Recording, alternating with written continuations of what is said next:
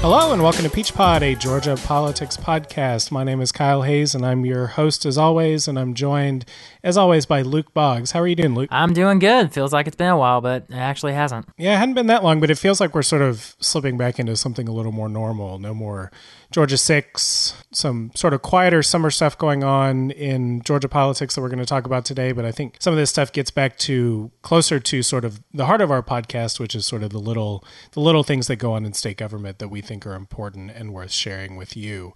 Um, so, on this week's show, we have three topics. We're going to talk about the inaugural meeting of a transit governance study committee. This is one of many study committees going on at the legislature this summer, and this one is specifically looking at how to increase opportunities for transit in Atlanta and across the state. Um, it may not be, it may not have all the big design ideas that people in infrastructure get really excited about, but this is sort of some of the nitty gritty stuff that helps make that possible. So we're going to take a look at the first meeting of that uh, study committee and talk a little bit about where it might go. For our second topic this week, we're going to talk about uh, what has really been at the top of the news in Georgia politics, which is the decision by Georgia's Secretary of State, Brian Kemp, to partially agree to a request from a voter fraud commission established by the Trump administration. Um, Kemp is going to partially comply with a data request by releasing publicly available information to the commission which is in search of uh, you know voting irregularities, or if you have a more sinister view of the commission, there uh, you know some people would call them a voter suppression commission. So we're going to talk about the commission, the debate over voting in Georgia, and um, get some thoughts on some of the Secretary of State candidates who have weighed on in on this for us. And then for our third topic this week, we're going to talk about. Um, State Representative Tommy Benton and his uh, Civil War fan fiction. You might have seen in the news, uh, Benton sent a mailer to several other, other members of the House about uh, the role slavery played in the cause of the Civil War. Um, he ended up losing a chairmanship over that. So we're going to talk about that as well. But first, we're going to start, we're going to get back to a little bit of our usual format and start with uh, some news items for the week. So, Luke, what did you see in the news this week?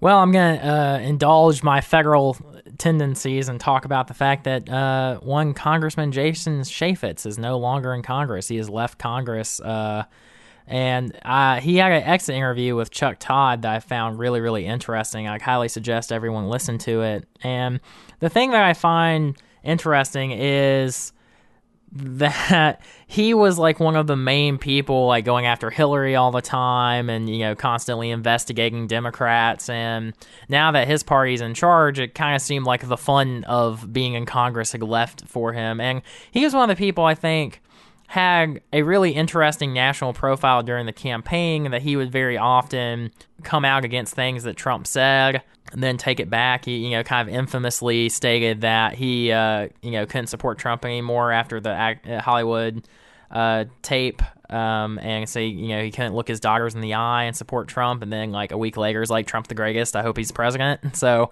it's just kind of interesting that, you know, I think I think what I'm trying to say is it's interesting to see that we have like one of our first casualties of the Trump era because it just seemed like the fun was gone for him. And in this interview, uh, he has a lot of interesting takes on what's wrong with Congress, and I think it's kind of sad that it takes people uh, removing themselves from Congress for them to actually express what they think needs to be done uh, to fix Congress. And, you know, some of the ideas he has are pretty radical, such as, you know, giving a housing stipend for Congress people to kind of keep them in the district a little bit more securely. Yeah, he kind of, I saw that too. He kind of got mocked for it because it comes a couple weeks after he weighed in on the healthcare debate by saying that people who want to afford the health insurance coverage might have to go might might have to pass over buying the brand new iPhone. But on this, I actually think he's right. I mean, I live actually live in the Capitol Hill neighborhood in DC, and it's really expensive to live here, and the cost of living here has really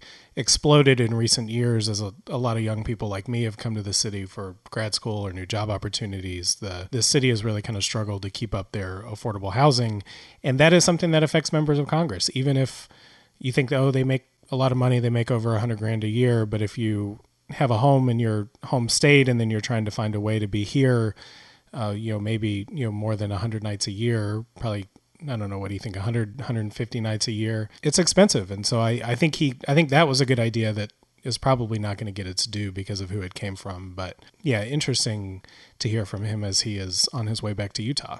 So, for my news item this week, uh, last week, State Senator Renee Unterman held a press conference about uh, the opioid crisis in Georgia. Um, you might have seen in headlines back in, I think it was late May, early June, that there were three people that died of what appeared to be an opioid overdose. Um, there were some yellow pills found that the Georgia Bureau of Investigation wasn't familiar with, I mean, they've been trying to figure out what these pills were um, since then. But you know, the opioid crisis is something that really began up in the Northeast, and then it's kind of migrated down to the South. Um, and so it's something that the state legislature needs to uh, address. And Unterman's coming out of leading a study committee on this last year, and she sounded like in the press conference that she was trying to put an agenda together for next year. Um, the most important thing that she said she does related to this is is her ability to appropriate money. Uh, which is something that even in you know the more wealthy parts of Atlanta, having money to actually build out some infrastructure related to getting people who abuse opioids and other drugs, getting them drug treatment and getting them consistent care. Um, that's something that you know the state legislature really I think is an important problem for them to consider. But you know this comes at the backdrop of the debate over the Affordable Care Act in Washington. And one of the sticking points right now in that debate is uh, West Virginia's Republican Senator Senator Capito. Um, she's been offered, to some extent, for her vote on this bill, extra money to address the opioid crisis in West Virginia. And she's pointed out that while the money is nice, um, you know, the the fact that people could lose their Medicaid coverage or their private health insurance coverage is something that she's not comfortable with. And it's always worth noting in this moment that Georgia did not expand the Medicaid program, and um, you know they're kind of behind on their ability to address this issue, and they've kind of hamstrung themselves a little bit in that way. But we'll leave that for there for now. Uh, it's something that I'm interested in following as it as this debate continues going. So I'm sure we'll talk about it again soon. Uh, but with that, I think we'll jump right into our first topic this week. So, last week was also the first meeting of a transit governance study committee on the House side. Um, this is a committee that you know isn't actually just dreaming up all the big projects, the fancy new transit that you might be able to see in Atlanta in the next twenty or thirty years, but it's sort of the nuts and bolts, the underground stuff about uh, you know how governments coordinate different local governments across the city and, and the ways in which the state can support transit development, not only in Atlanta, but around all of Georgia. There was one big piece of news to come out of this, and this was the idea that uh, was laid out by House Speaker David Ralston. He gave basically what was the intro speech to this committee where he endorsed the idea that transit systems in Georgia could get some state funding with some reasonable oversight. Uh, in his speech, he said, I am not of the opinion that the state must wholly control or take over a transit system in order to provide funding. Um, and this was something that not only did he just say was possible, uh, it's something he seemed to encourage the committee to consider, um, which is, you know, if you're somebody who's been interested in transit issues in Georgia, uh, that is almost revolutionary. The idea that the state would actually be almost eager to fund transit. So Luke, what did you think of that just little bit of news that comes right off the top of this uh, study committee meeting? I mean, so I, I've been following Georgia politics very, very closely since I've been in college. And for that whole time, transit is one of those things that I've just seen be a continuous discussion because basically, you know, one of the first things I saw when I came into Georgia politics was the failure of the T-Splost vote. Ever since then, everyone's kind of been of the same opinion that like we need to do something about transit, but they have not actually been the bullet and done something. And so it is encouraging to hear David Ralston say this. I really hope that this is a sign that they are willing to bite the bullet and throw some state funds into it. But I'm just incredibly skeptical because a lot of these efforts to me have always felt like them saying, "Oh, we have to appear that we're doing something about transit, so let's have a committee and let's, you know, think about this issue and propose bills," but nothing actually happens because it didn't happen with the T-Splost. That was more, you know, due to Georgia voters than them, but it didn't happen there. We just in the past 2 years had a major transportation overhaul package which could have uh, included transit options but did not. And you know, I, I kind of feel like we've missed our moment already. Like we're already behind. We've already lost the moment to really push Georgia forward with uh, expanding transit in a really significant way. And so, unfortunately, until I see otherwise, I'm of the opinion that whatever comes out of this is not guaranteed to actually pass and become bill and then get signed by a governor. And it's far more likely, you know, they're going to give a strong recommendation for some action that, you know, very well could be bold.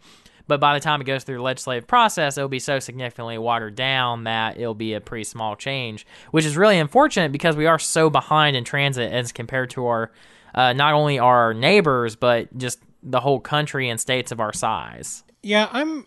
I would say I'm a little bit more optimistic than you are, but I think that there's a big piece of uncertainty, which is the governor's race. But um, the thing that has given me a little more optimism for for Speaker Ralston to sort of put this at the very top of the agenda for this commission and to encourage the House committee to, you know, consider state funding for transit, I think is pretty meaningful because it is seems to implicitly have his backing, and you know, we're all you know pretty aware of and have talked about before how well uh, Speaker Ralston runs the House. And so, if this is something that he wants to see done, I think it could get at least get support in the House. Um, the other piece of this that I think is relevant is that you've had Republicans in the metro Atlanta area, particularly ones closer to 285, that have sort of stuck their neck out for transit in a way that they hadn't before. I'm thinking of the um, Brandon Beach state Senate race. I think this was last fall, uh, where Beach beat back a more conservative opponent by who criticized his embrace of transit, which was interesting because Beach's Senate district sort of splits between sort of the, the area in Alpharetta, which would benefit from maybe a MARTA expansion or more public transit options. And I think that area is a little bit more concerned with how to use public transit to get in the city. But then it also stretches over into northwest of Atlanta and Cherokee County. Um, and on an issue that I wrote about before, where people who live over in Cherokee County, sort of up the I 75 corridor, they don't want anything to do with MARTA or any of these public transit systems. But, you know, Beach ended up winning that race, and, and you've seen some more encouraging signs from Republicans. But I do think that this is an issue. It seemed as though the outcomes from this committee may not be acted on next year. And I would find it hard to believe that the legislature is going to have a big push around transit funding in an election year. And then there are some candidates, if I'm, I think I'm remembering this correctly, that, you know, Brian Kemp, Republican candidate for governor, current Secretary of State, he seemed to be more focused on issues in rural Georgia, and I think implied I'll I'll go try to dig this quote up and we'll put it in the show notes. But I think implied that rural Georgia wasn't really interested in helping to fund transit in Atlanta, um, and so if you end up with a governor that comes out of this next governor's race that is opposed to transit. Um, you know, they're going to, I think, pretty immediately be a big roadblock for the growth of transit in this area.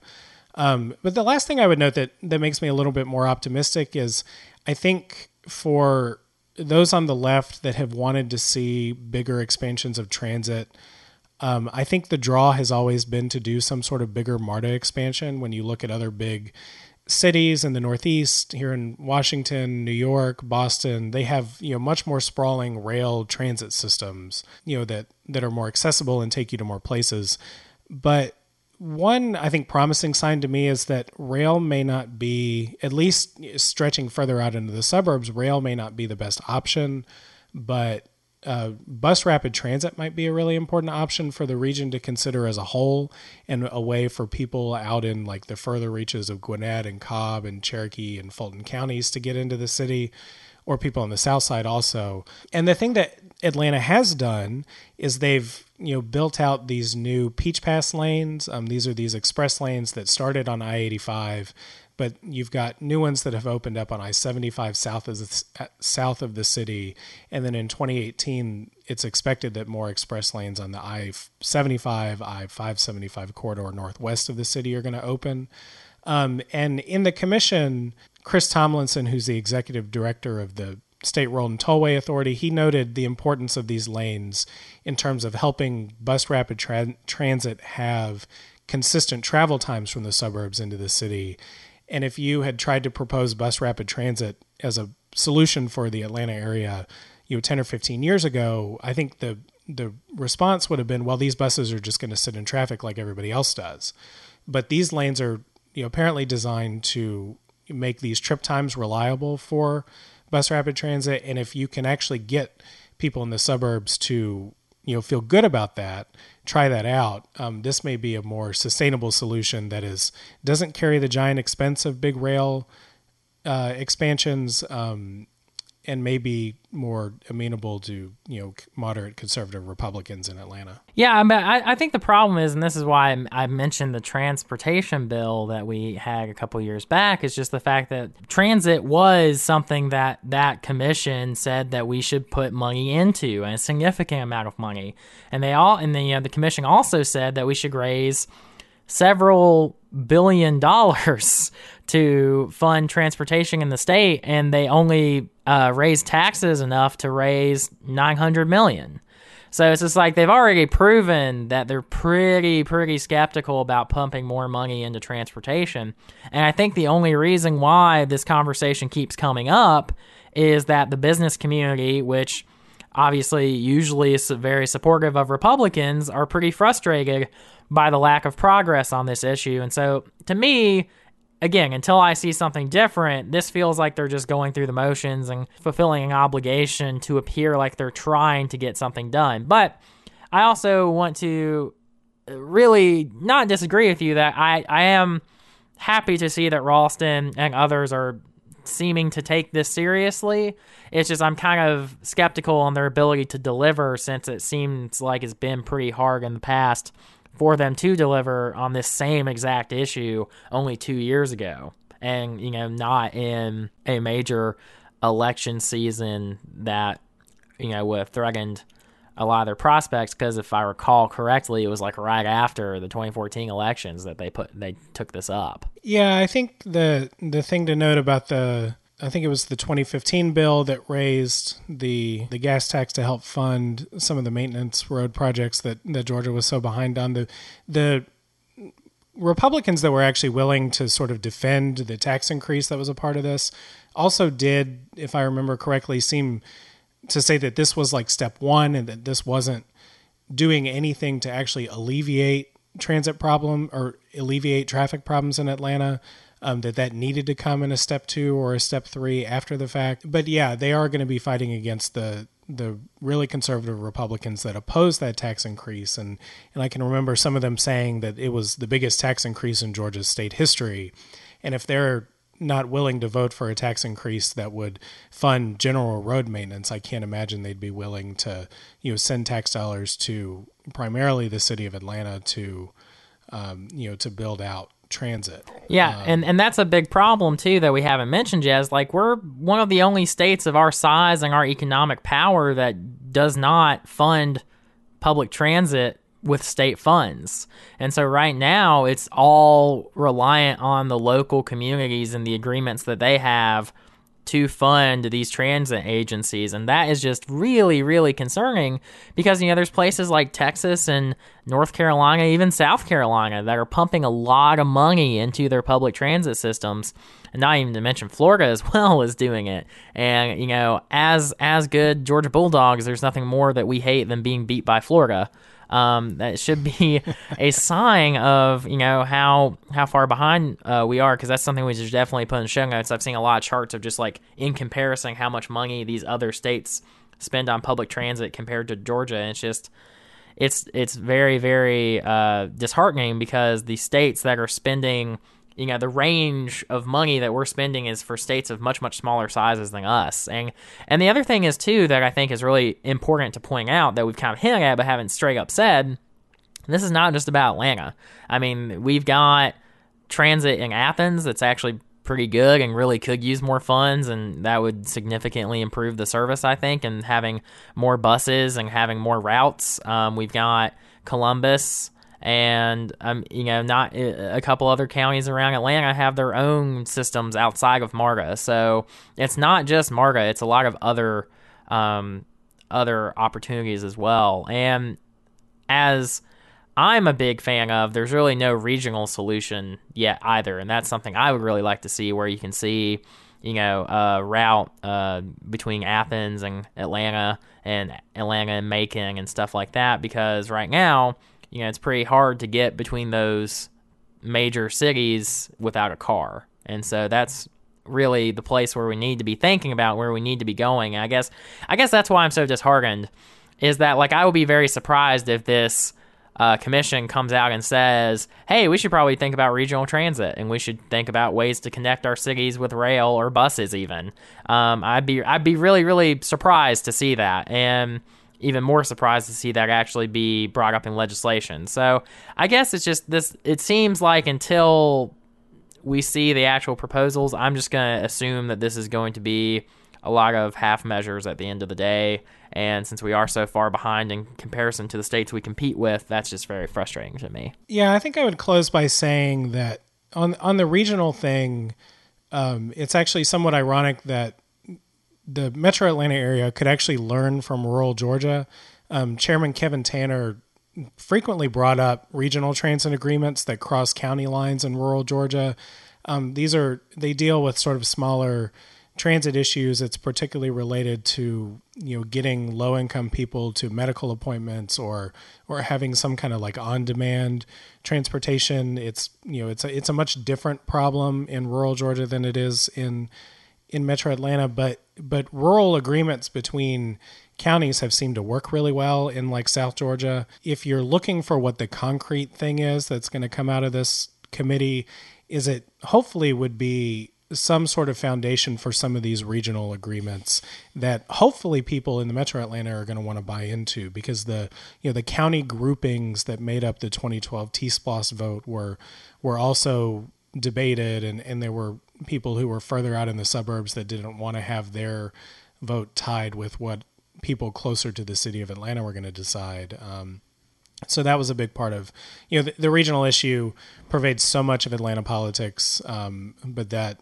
you know when you if you're looking for what the solution coming out of that might be um, you know the regional agreements are where to look but with that i think we'll, we'll leave that one there. I'm also interested in this one so i'm, I'm going to continue to follow this one. The next meeting is probably at least another three weeks away um, but this is sort of a long-term effort. I think you're looking at at least a couple of years and it's something that's definitely going to be shaped by the way the candidates for governor address this issue. Yeah, and I, I just close by saying I, I know I just like poo pooed on this effort, but I, I am very happy that's happening because, you know, there there's definitely a version of events where the T plot T splost vote could have scared everybody so much that they wouldn't have looked into it, and a lot of people could have just said. And I did hear this argument that like we just spent a bunch of money on transportation. There's no reason when you should be talking about transportation again. So, yeah, maybe I'm being too much of a a pessimist on this, and hopefully I'll be pleasantly surprised by a bunch of bold action from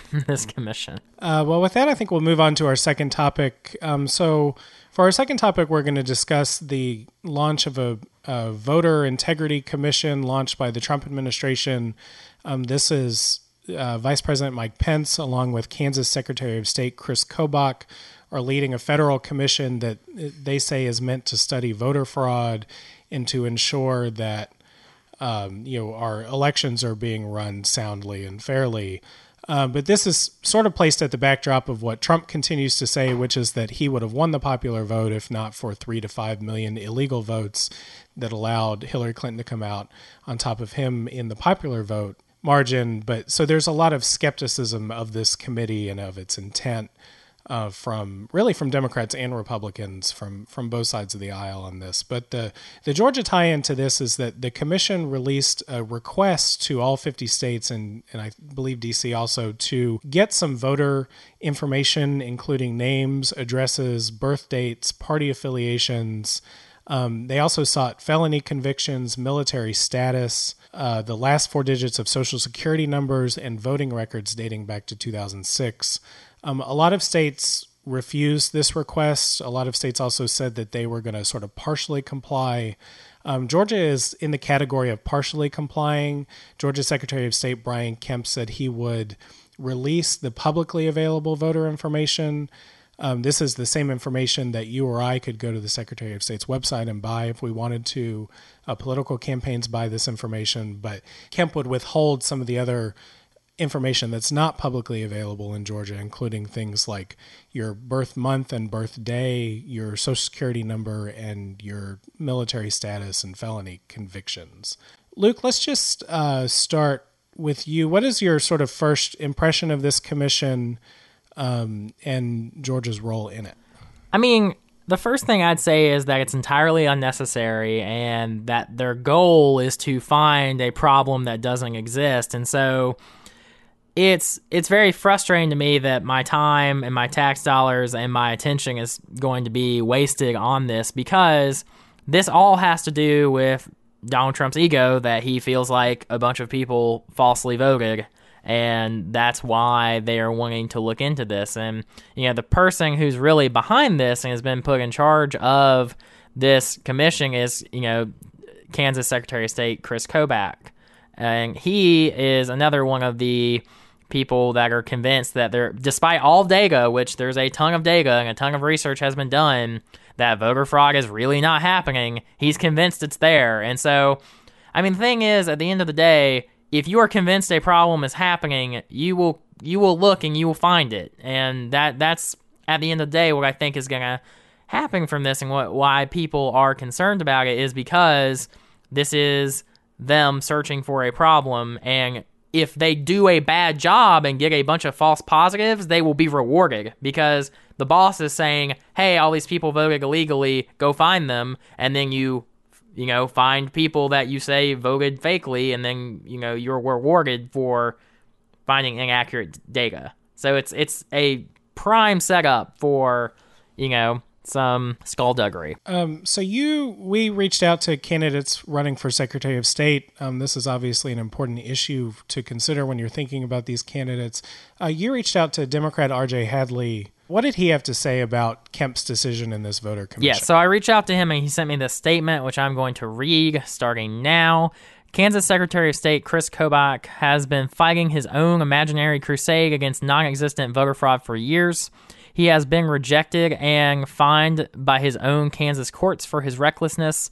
Now, as a lead for Trump's sham voter integrity group, Kobach has been rejected again by most U.S. secretaries of state for his attempted power grab of states' voter data.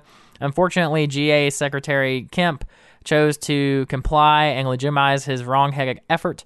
I see this as a slippery slope attack on states' rights and the eventual formation of a national voter registry system. If I am elected uh, as GA Secretary of State, I will secure the citizens' voter data from intrusion and safeguard us from this federal overreach. End quote. Yeah, so what do you think of that, Kyle? I mean, I share his skepticism of this voter commission. I, I don't think that there's any reason to feel like, you know, they're going to be operating above board on this. Um, but I, I don't know. Well, Stacey Abrams, who's a candidate for governor, um, also was critical of Brian Kemp. And I think the thing that's just somewhat missing from these critiques a little bit is that this is publicly available data, and I think that but if, but if you're but to argue to, against to this, pause I think for a second to, there. That's not what the Trump Commission asked for. Now that's what they're mostly getting, but that's not what they wanted. They wanted everything. Yeah, but the criticism from Democrats on this seems to be criticism of Kemp for even giving the publicly available information. And I just think that you need to sort of complete the argument here that if if state law requires that this information be open to the public for inspection, which is what I think the code paraphrase of what the code says, then do we need to consider that this information should not be publicly available to anyone? Because even if you're concerned about some of the privacy issues, you or I could go buy that data from the Secretary of State's office today and post it on the internet. I don't know that there's anything that stops us from actually doing Well, it's that. because okay. Well, basically, this is this is why I would say I'm against this move. It is quite clear that Trump's administration is going to do something nefarious with this data. Why make it easier on them? They have like in the court of public opinion proven that they will ignore all data on this. They are convinced that, despite no evidence, to the point that you know the organization with these, you know, no bravery call CNN even says there's no evidence every single time they mention this story. They've already proven that they are going to find evidence of something that pretty much everyone knows doesn't exist. That they're going to use this data for their nefarious purposes. So why would you help them in that? And you know, of course, that's not something I think someone should do. this is the other thing that I find interesting about this is is what is the Trump administration unilaterally actually capable of doing aside from letting this information be susceptible to hackers and, and potentially being you know exposed to the public they could do something with congress. I mean congress has a role in you know you know sort of overseeing state regulation of elections but i'm not sure that this is something that's on the republican agenda and it's something that democrats would have the ability to filibuster in the senate. So i'm just not sure. I share the skepticism. I just don't feel the outrage that some people feel because i just don't know what the Trump administration can do by themselves, and I feel like that this is much more for. Well, it's just like, than, well, than why find out? Be of substance. why find out? Why help them? It's like if they're doing, and again, Yeah. if they're doing this so obviously for show. So let's say you're right, and there's no actual tangible thing that they can do with this data besides like go on TV and say everyone that voted for Hillary Clinton is an illegal voter, and Trump actually won with 100% of the vote. Like if that's all they can do, why help them do that? that's that's my point. And that like why take the risk to find out that oh they actually can do something with this data by giving it to them. It's just I, I guess what it is is just like we're encouraging this effort and legitimizing this effort by giving them this data and that like this is a legitimate thing for them to be doing. You know that that's that's where I have the concern. I would like to see the the argument more fully fleshed out that Georgia should actually violate its own state law by withholding. Well, it's not withholding; it's just making it, making them the go after it themselves, and they can buy it just like everybody else if they want it that badly. Well, they are in Georgia. They're buying it. Kemp hasn't actually released the data. I think he said today that they are waiting on the two hundred and fifty dollar check from the White House. Well, I mean, in that case, I you know if if that's the case, then I have less problem with it. Let's check in on the the Republican candidates, though. I reached out to all four Republicans who are currently declared for running for Secretary of State. Um, I heard back from Buzz Brockway and Josh McCoon. Um, so Buzz uh, referred us to the Facebook post that he put up about this. Um, and, and to paraphrase what he said, he said that he agrees with the decision by Brian Kemp and Governor Deal to only share publicly available information with the President's Commission and to not share, quote, information considered private under state law, such as registered voters' driver's license numbers or social security numbers. Buzz goes on to say that the Commission can conduct its investigation without using private information. And he notes the point that, uh, that we've discussed a little bit that anybody who wants this information can simply purchase it from the Secretary of State's office. He says that President Obama's campaign had this type of information for all 50 states, as did Secretary Clinton and every other candidate for president. Publicly available information is just that, publicly available, and that's what Georgia is sharing with the President's Commission. Uh, Josh McCoon, who is a newly declared candidate for Secretary of State, uh, uh, sent us this statement just a few hours after he declared. So kudos to that. Exclusive. He said he supports the aims of the commission, but he also shares a concern about privacy given the many recent leaks and data breaches. He says, quote, I want to work with other states to improve the existing interstate cross-check system and state agencies to improve data reporting. He goes on to say, fighting voter fraud is just as important as ensuring privacy of data that could be used for identity theft. They both go to ensuring the integrity of our electoral process. I look forward to working with the President's electoral election integrity commission on both of those. Luke, what do you think of these two? Oh, I should note that um, I also reached out to State Representative Brad Raffensperger, uh, who's declared candidate, and Alpharetta, Alpharetta Mayor David Belle Isle. If I get statements back from them, we'll update those in the show notes, but um, did not hear from them yet. But what do you think of these statements from the Republican side of this uh, emerging race? Uh, you know, Buzz Brockway's and Josh McCoons. I think it's quite clear that if Barack Obama or President Hillary Clinton had requested this data, they would burn down the Secretary of State's office before they gave it to them. And you know, it's just it, it's just another example of how ridiculously polarized we've gotten. Because you know, I will admit my own you know role in that, and that I have pretty much no no idea in my head that there could be a good reason for the Trump administration to get this information. And if the Obama administration for asked asked for it, I'm sure I would have been far less skeptical. So you know that's obviously a bias that I have. But that being said, the Obama administration never like routinely tried to say that a bunch of people were voting that shouldn't have been, and seemed to have nefarious purpose for wanting that information. You know, because it's that that that's just what I'm concerned about here is that I worry that if they get all this information and it looks legitimate that they did a study and then they come out and say, "Oh, all these people voted that are illegal and can't vote that aren't citizens," then that means Congress will do some do something about that problem that doesn't actually exist and make it harder for people to vote. And that is what I'm concerned about. And I just don't feel like anything good will come of this and I don't want anyone, you know, I don't think people should be encouraging of it. And so that's why I'm just frustrated by the um, Republican responses to this because and it's it's strange to see, you know, what uh, RJ Hadley had to say. It's just like this is a clear, you know, question of states' rights here. Whereas, like, are states allowed to run their own elections or not? And that's that's what I'm concerned about is like having undue federal oversight into something that pretty exclusively is supposed to be handled by the states under false pretenses. Um, so I think to some extent, I I'm just like totally frustrated by this entire conversation. Um, you know, McCoon notes in the in the in part of his statement that fighting voter fraud is just as important as ensuring voter fraud does not exist, though. And, you know, That's the thing. Yeah, I mean, it's this it is sort of you know it doesn't put to bed the ongoing ongoing but false narrative that voter fraud is this big problem.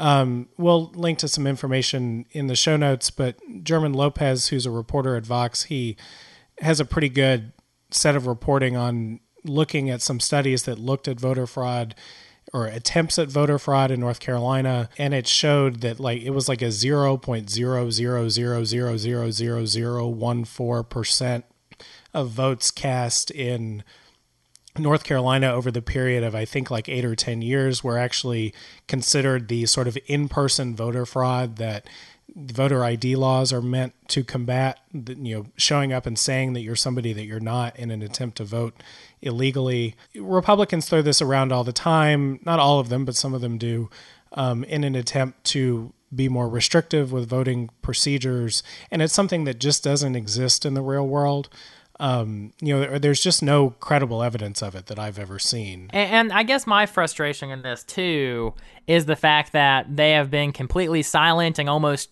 you know, cheering the fact that the Russians very clearly meddled in the election, and that is not of concern at all for this commission. And so it's just it's so blatantly obvious that they're trying to push on voter suppression efforts with this because they picked, you know, the guy who's the most enthusiastic voter suppressionist in the country. And so that's I guess that's why I get so frustrated with it is, is that it's just very very blatantly clear what they're trying to accomplish here and it's hard for me to take it seriously or to see it any other way than that. And maybe that's a failing in me and making me a bad co-host today, but it's just like this is something that I care about a lot, people's ability to vote. It's already you know, over the past decade since the Voting Rights Act um, lost some of its provisions in a Supreme Court case. Is we've been seeing slowly but surely more barriers be put up for people to vote, which have real measurable consequences. And to be spending so much time and so much effort on having to talk about this, which is a fake issue that does not exist and is being treated as if it was legitimate, is just, you know, infuriating for me. And that's probably why I just keep harping on the same thing, which is voter fraud does not exist. Period. End of sentence, end of paragraph. I think to some extent, too, I get frustrated with Democrats or the left on this a little bit. Um, you know, there are certainly examples. We've talked, I think we talked last year about the example out of North Carolina where a, a court found that uh, Republican legislators in North Carolina deliberately targeted African Americans with sort like crazy precision or something like that. Democrats have sort of felt, you know, completely free to sort of tag all Republicans with this issue in a way that I'm not sure is fair. You know, that a lot of the lawsuits that come around to Brian Kemp's office, I think, are a little bit more muddy than can be made you know, than the case is often made by Democrats who just see the name Brian Kemp and seem to almost reflexively say voter suppression, Brian Kemp. Um, you know, there's a case going on right now that's been going on since 2015 where there have been people who have received letters in the mail saying that they either have not voted in a recent election or there is some either postal service data or federal data that makes the secretary of state's office think that they moved. And so they get a letter from the secretary of state's office saying um, you need to either update your address or let us know that you have or have not moved or if you go vote or have any interaction with a you know an elections official either you know the primary way to do that is voting but also you can sign a petition for a, a candidate. I assume this is like a write-in petition kind of thing. But any sort of interaction with with an elections department is going to update that information. Brian kemp was sued over that and that you know the voter purge idea and how the state manages its voter rolls seems to sort of be at the heart of this idea of whether or not Brian Kemp is attempting to suppress the vote.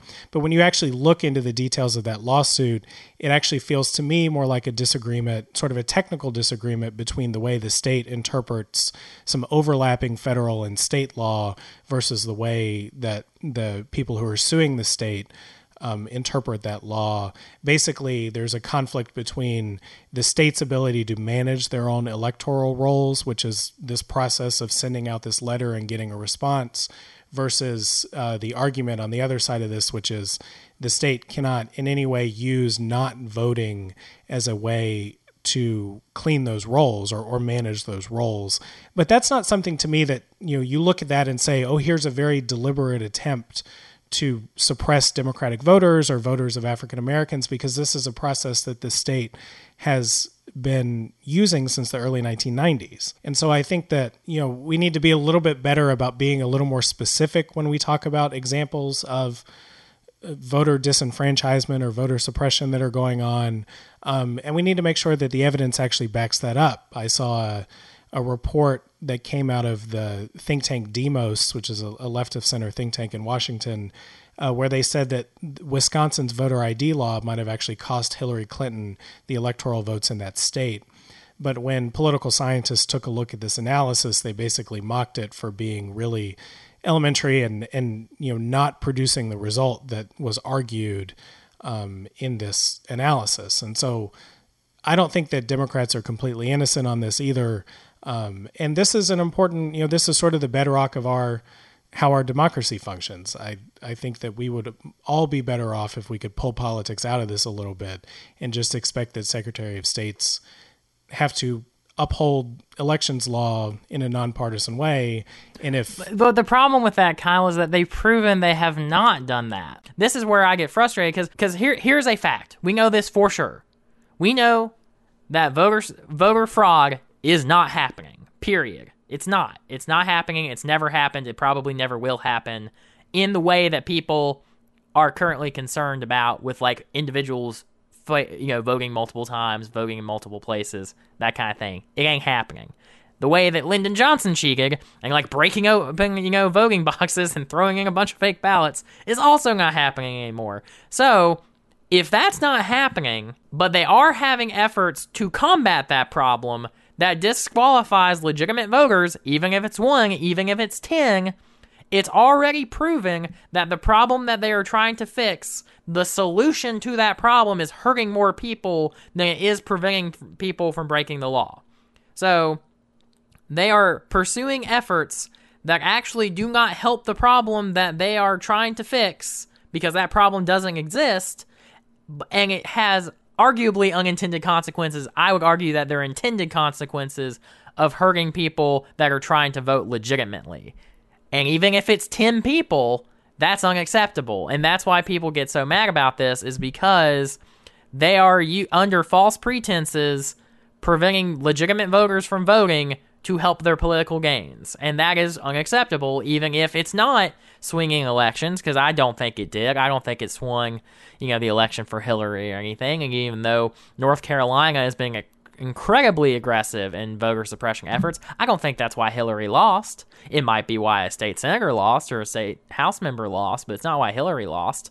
And just the fact that they're getting away with this continuously is unacceptable. And that's that's the thing that I think needs to hit home is that they actively say this is what they're trying to do when they're at campaign events and when they think no one's listening and no one pays attention, it's what they say they're trying to do. It's very clear that is what Trump is trying to do when he talks about voter suppression and when his team talks about it. So even if they don't do anything, you know, illegal with it, and their their their intentions are obviously bad. So if they're incompetent and they can't find ways to suppress voters, we should not encourage them to do that or let them get away with it and let it slide because that is how they actually finally get away with it is we stop paying attention to it. I just just to wrap on this, I just think that we have to be careful with like the royal they because I don't know that it is every single Republican Secretary of State or that it is the position of the Republican Party.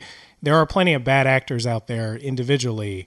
Um, but I think if you try to tie this to the party itself, um, then that's a lot of incentive for Republicans to not care and for them to just sort of openly decide, Republicans and Democrats both, that part of the goal of being Secretary of State is actually to tilt elections in the favor of one party or the other.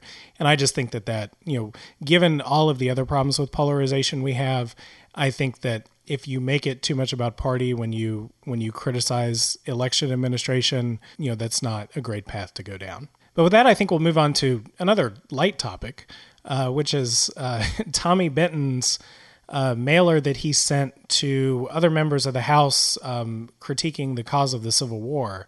So, so this made headlines a couple weeks ago, or I think a few weeks back now. But, but Benton sent a mailer titled "The Absurdity of Slavery as Cause of this of the War Between the States," and this is sort of in a long string of statements by Benton where he either questions the cause of the Civil War or questions what the actual impact of the KKK was uh, which is obviously really sore spot in the South, um, and it's one that Republicans, I think, try to run away from for the most part, with the exception of the few that that seem to be more tied to their um, you know their their Confederate memorial organizations than they are to you know wanting to be good politicians. Um, but because of this, Benton was removed by House Speaker David Ralston from his chairmanship of the Human Relations and Aging Committee, and he was removed from a study committee on civics education in Georgia public schools. It also came out that Benton wanted his name off of the Martin Luther King statue that's going to be uh, erected in front of the Capitol. Um, and ironically, the Southern Christian Leadership Conference wants his name to stay on it. Let's just start with the, the most recent kerfuffle over this, Luke. What what do you think about Benton's statements, and why can't we get away from talking about the Civil War in the South? Because Tom and, Tommy Benton doesn't want to stop talking about it. Um, because the, I mean, the th- the thing is, like, seriously, like he seems to like find ways to talk about this issue, and so it's something that I I thoroughly don't understand. Maybe you know I'm born and raised in Georgia, but all my family's from West Virginia, so it's not really something that despite my family, you know, being a bunch of hillbillies, it's not really something that's like in our DNA.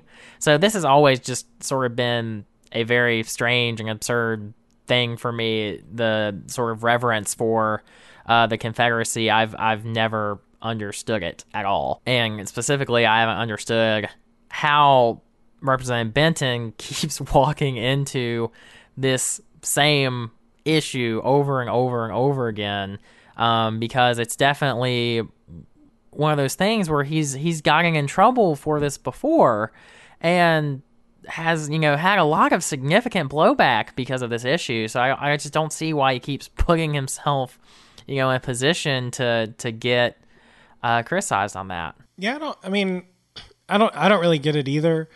Um, he did tell the AJC in an interview, I think this was last year, that the, the Ku Klux Klan was not so much a racist thing, but a vigilante thing to keep law and order, and that it made a lot of people straighten up. Yeah, I just, I don't know why. I'm like you, I don't really understand the importance of this, but this is something that historians have noted that there is this sort of underground Civil War bibliography that appeals to neo Confederates. Um, this was a quote from uh, Kenneth Noe, who's a, a historian at Auburn University. There is just this desire from people who honor the Confederacy to sort of attempt to rewrite that history. And it's not really something that's new. Um, another piece of this that, that has made national news is the effort to remove Confederate statues, statues that are all across the South that honor Confederate veterans, Confederate generals, um, you know the names of Confederate soldiers also adorn you know a bunch of municipal buildings and other and other public buildings all across the South. Um, and this is something that made headlines when New Orleans actually went through the effort of trying to remove the four of the Confederate statues that are displayed really prominently in New Orleans. Um, and really quickly, I just want to cl- play a clip of a speech from New Orleans Mayor Mitch Landrieu, who described why it was important for him um, and for the city of New Orleans to remove these statues. So here is Mayor Landrieu. The historic record is clear. Robert E. Lee, Jeff Davis, PGT Beauregard statues were not erected to just honor these men, but as part of a movement which became known as the cult of the lost cause. This cult had one goal and one goal only through monuments and through other means to rewrite history, to hide the truth, which is that the Confederacy was on the wrong side of humanity. First erected 166 years after the founding of our cities, 19 years after the Civil War. These monuments that we took down were meant to rebrand the history of our city and the ideals of the Confederacy. It is self evident that these men did not fight for the United States of America, they fought against it.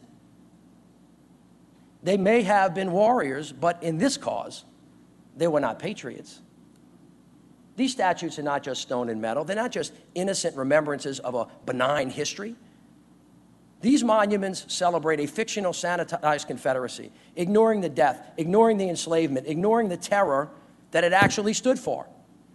And after the Civil War, these monuments were part of that terrorism, as much as burning a cross on someone's lawn. They were erected purposefully to send a strong message to all who walked in the shadows about who was still in charge in this city. So, yeah, that was, to me at least, sort of a rare example of, of somebody in the South being a leader in the other direction on this, but this is an issue that is really divisive between older Southerners and and and the younger, more diverse Southern population that maybe isn't from the region originally or or doesn't have long family ties to the region. I mean, what do you think, Luke, about just like how this divides us culturally in the South? Well, I think today? it's not insignificant to point out the fact that Democrats lost the governorship of Roy Barnes back in you know the early aughts because he pretty prominently fought taking the Confederate flag out of the Georgia state flag, and so you know that's it, it's not a new issue, and that this is something that the South has been dealing with for a couple decades. And it's been pretty interesting to see how aggressively it's been fought back because I think, you know, it goes without saying that this reverence for the Confederacy is unacceptable and is something that I think needs to be removed. And I'm very happy to see the progress that we're making in removing uh, the statues in New Orleans and several other uh, states and cities. And I, I don't know why it is such a fiery issue for so many still. It makes a lot of sense to me why um, progressives are fighting right now for this because so much of the rhetoric and the just atmosphere that we've seen from this administration and those that support it has been so racially charged. And so it's pretty obvious to me how we've reached a boiling point where a lot of these things are just unacceptable anymore.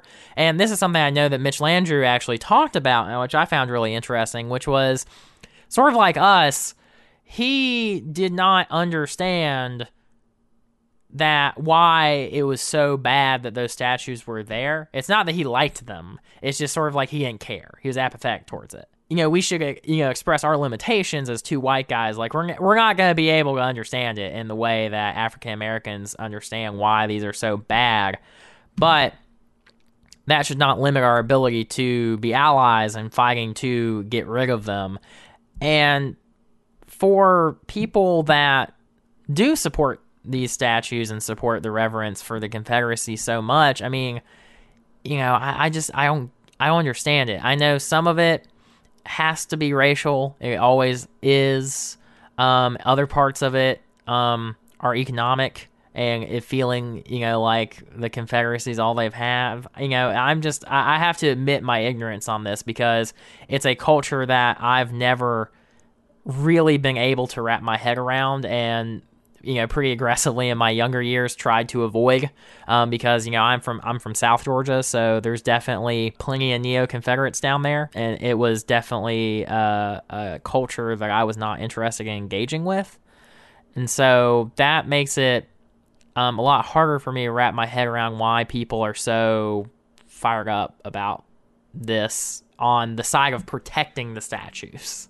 So I think if you're somebody who is a neo Confederate or, or somebody who sympathizes with that, I, I think you would maybe bring up the argument that you know the same the same way that people who supported Donald Trump and voted for him felt that they were misunderstood and that they were looked down upon because they because the rest of the world and the rest of the liberal media and all that said that they had these backward and deplorable views. And a lot of what I've heard at least in terms of the case that a neo Confederate would make in terms of why they have such reverence for this history and why it's something that should be preserved is that these are their ancestors, members of their family that fought and died and they would say displayed a lot of bravery in fighting against an overreaching federal government from the north. Setting aside for a second that that argument just totally sidesteps, you know, the fact the the role of slavery and the fact that you know supporting the Confederacy sort of implicitly requires you to to at least question whether or not slavery is like a universally bad thing. Is it possible to separate out reverence for these people that were family members, ancestors? Is it possible to separate that out from the from the bigger question of slavery or because I think that that's what they would say. Yeah, but they're wrong. I don't think that they you know, necessarily I, want. I mean, they're yeah. just wrong. You know, it's just like you don't see a bunch of Germans and uh, you know uh, Germany talking about how they love their grandpa who was a Nazi. Like, you know, it's not like anyone's rev- revering, having putting up statues to, you know, the fictional Hans Landa or anything over there. You know, it's just like that is so- Germany did something right in that they very, very clearly made it unacceptable to support that ideology and that time in their history and the people that were a part of it. And for some reason, the South failed in our attempts to do that. And you know, unfortunately, it's it's not. And the thing is, most of the people at least in my experience that talk about these issues, it's not that they're talking about their grandfather or their great grandfather or whoever. They're talking about the institution as a whole and they whitewash the whole reason why the war happened. Because the thing is is like it, it's always linked. You know that's what i'm trying to say. It's always linked. It's never just a hey i really like my ancestor that fought in this war. It's always oh and he was fighting for good reasons too. You know that that is a linked argument. There's i've never seen anyone say yeah, I'm really proud of my grandpa that fought in the Civil War because of slavery and because he owned a bunch of slaves and wanted to keep them, you know, or that his rich neighbor did and so he died for that. No one no one's willing to accept that. And the problem is is that we have to as a country, and I think this is part of the problems we face now, we have to as a country face our history and face the mistakes that we have made. And so much of this issue is a flat out refusal to do that, a flat out refusal to address and look in the face the mistakes we've made as a country with this issue. And I think part of the reason it's so hard to deal with issues like, you know, racial bias in the police and racial bias in hiring and everything else is because of our failure to work on this issue and have conversations about it with people that do not agree and try to push the country forward beyond it. And you know, I don't I don't know what makes this such a visceral need in some folks in the South, but I'm hoping that we can get folks away from that reverence because it is toxic. It's toxic to the culture of the South, and it has been for a very long time and continues to be. Yeah, this is where I would I would point our listeners over to the bitter southerner who always seems to have the right things to say on this. They're always really thoughtful. Um, they've had a couple of good essays that we'll link to in show notes. Um, but just you know, their as a publication, their conception of the South is a very complicated thing historically, and and the need to for Southerners to to recognize that and and to wrestle with that, and that you can still be proud of the South as a region.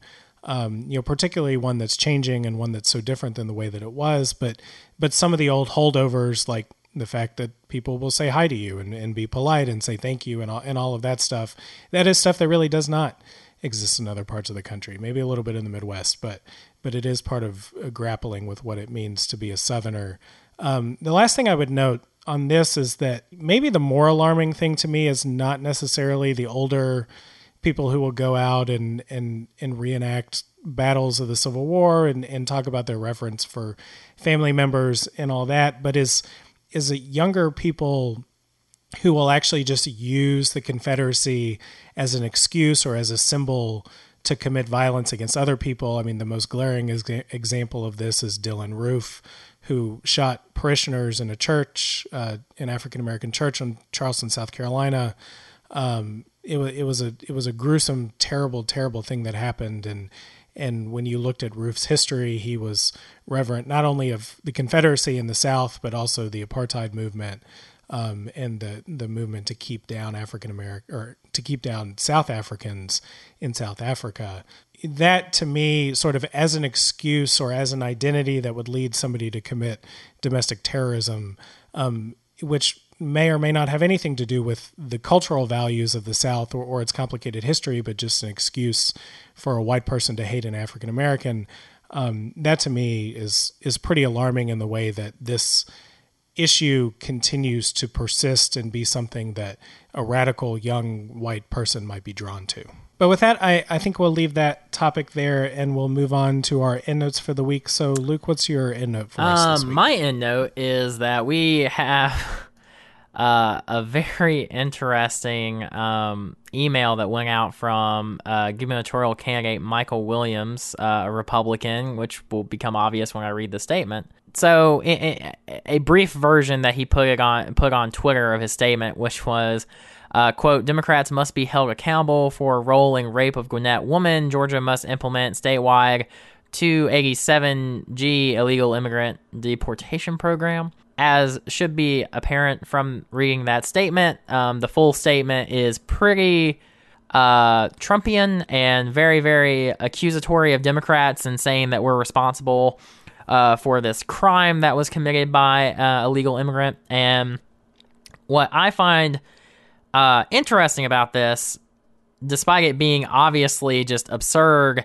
and not representing the views of any Democrat that I'm aware of, this is going to be an interesting primary in the Republican saga in Georgia because we're going to have an opportunity to see how effective Trump style messaging is when you remove Trump from it because we have Michael Williams who's going like full blown 100%, maybe 110% Trump we have Brian Kemp who's like at least doing 80%, and then, uh, you know, the other candidates are sort of more traditional Republicans, at least thus far in their messaging. And so, uh, as you know, someone studies history and political science and campaigns, I'm just going to be very curious to see how this develops and if um, really, really over the top statements like this one on this uh, case that Michael Williams put out is actually effective. So um, I, I will be just curious to watch the the progress on that. Yeah, it was a pretty, I would say, alarming statement to see in the in the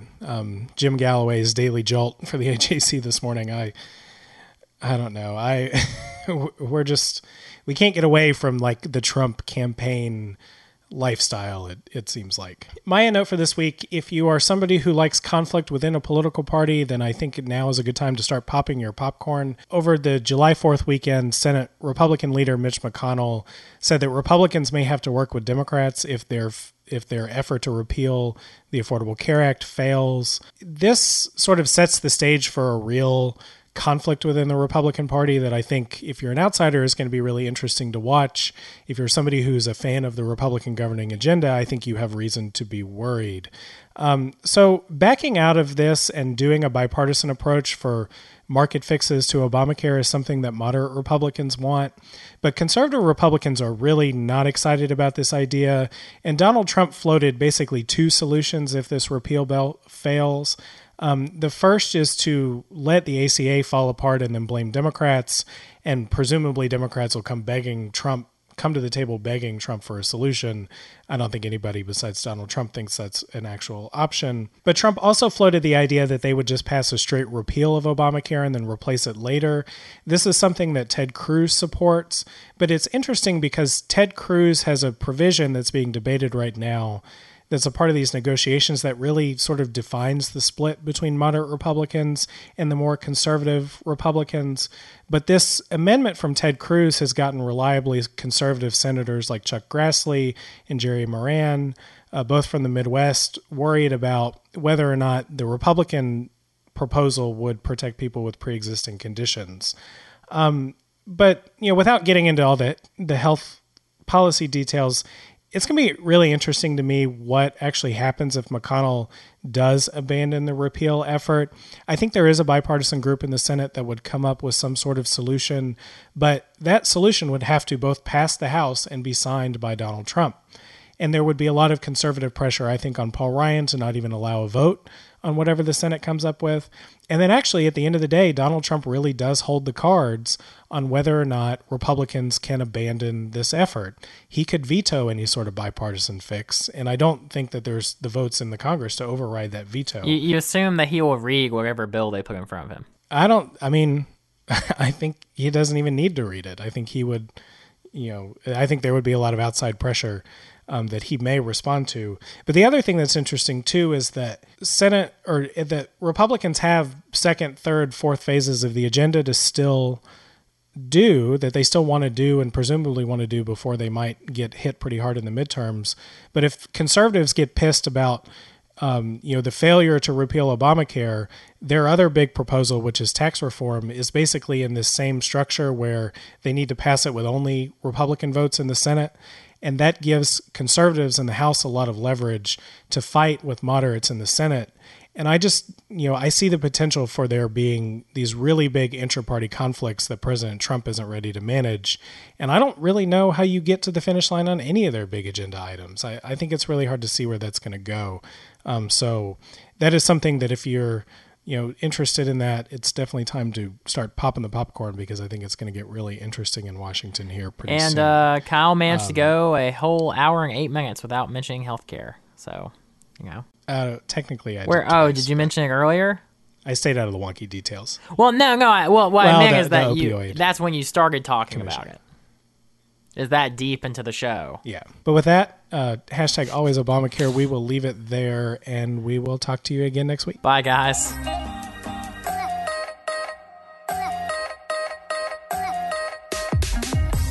That's our show for the week. If you like what you heard, share the show with a friend and go over to iTunes and give us a rating or a review. It really helps other people find our show. We'll be back with another episode of Peach Pod next week. Until then, take care, y'all.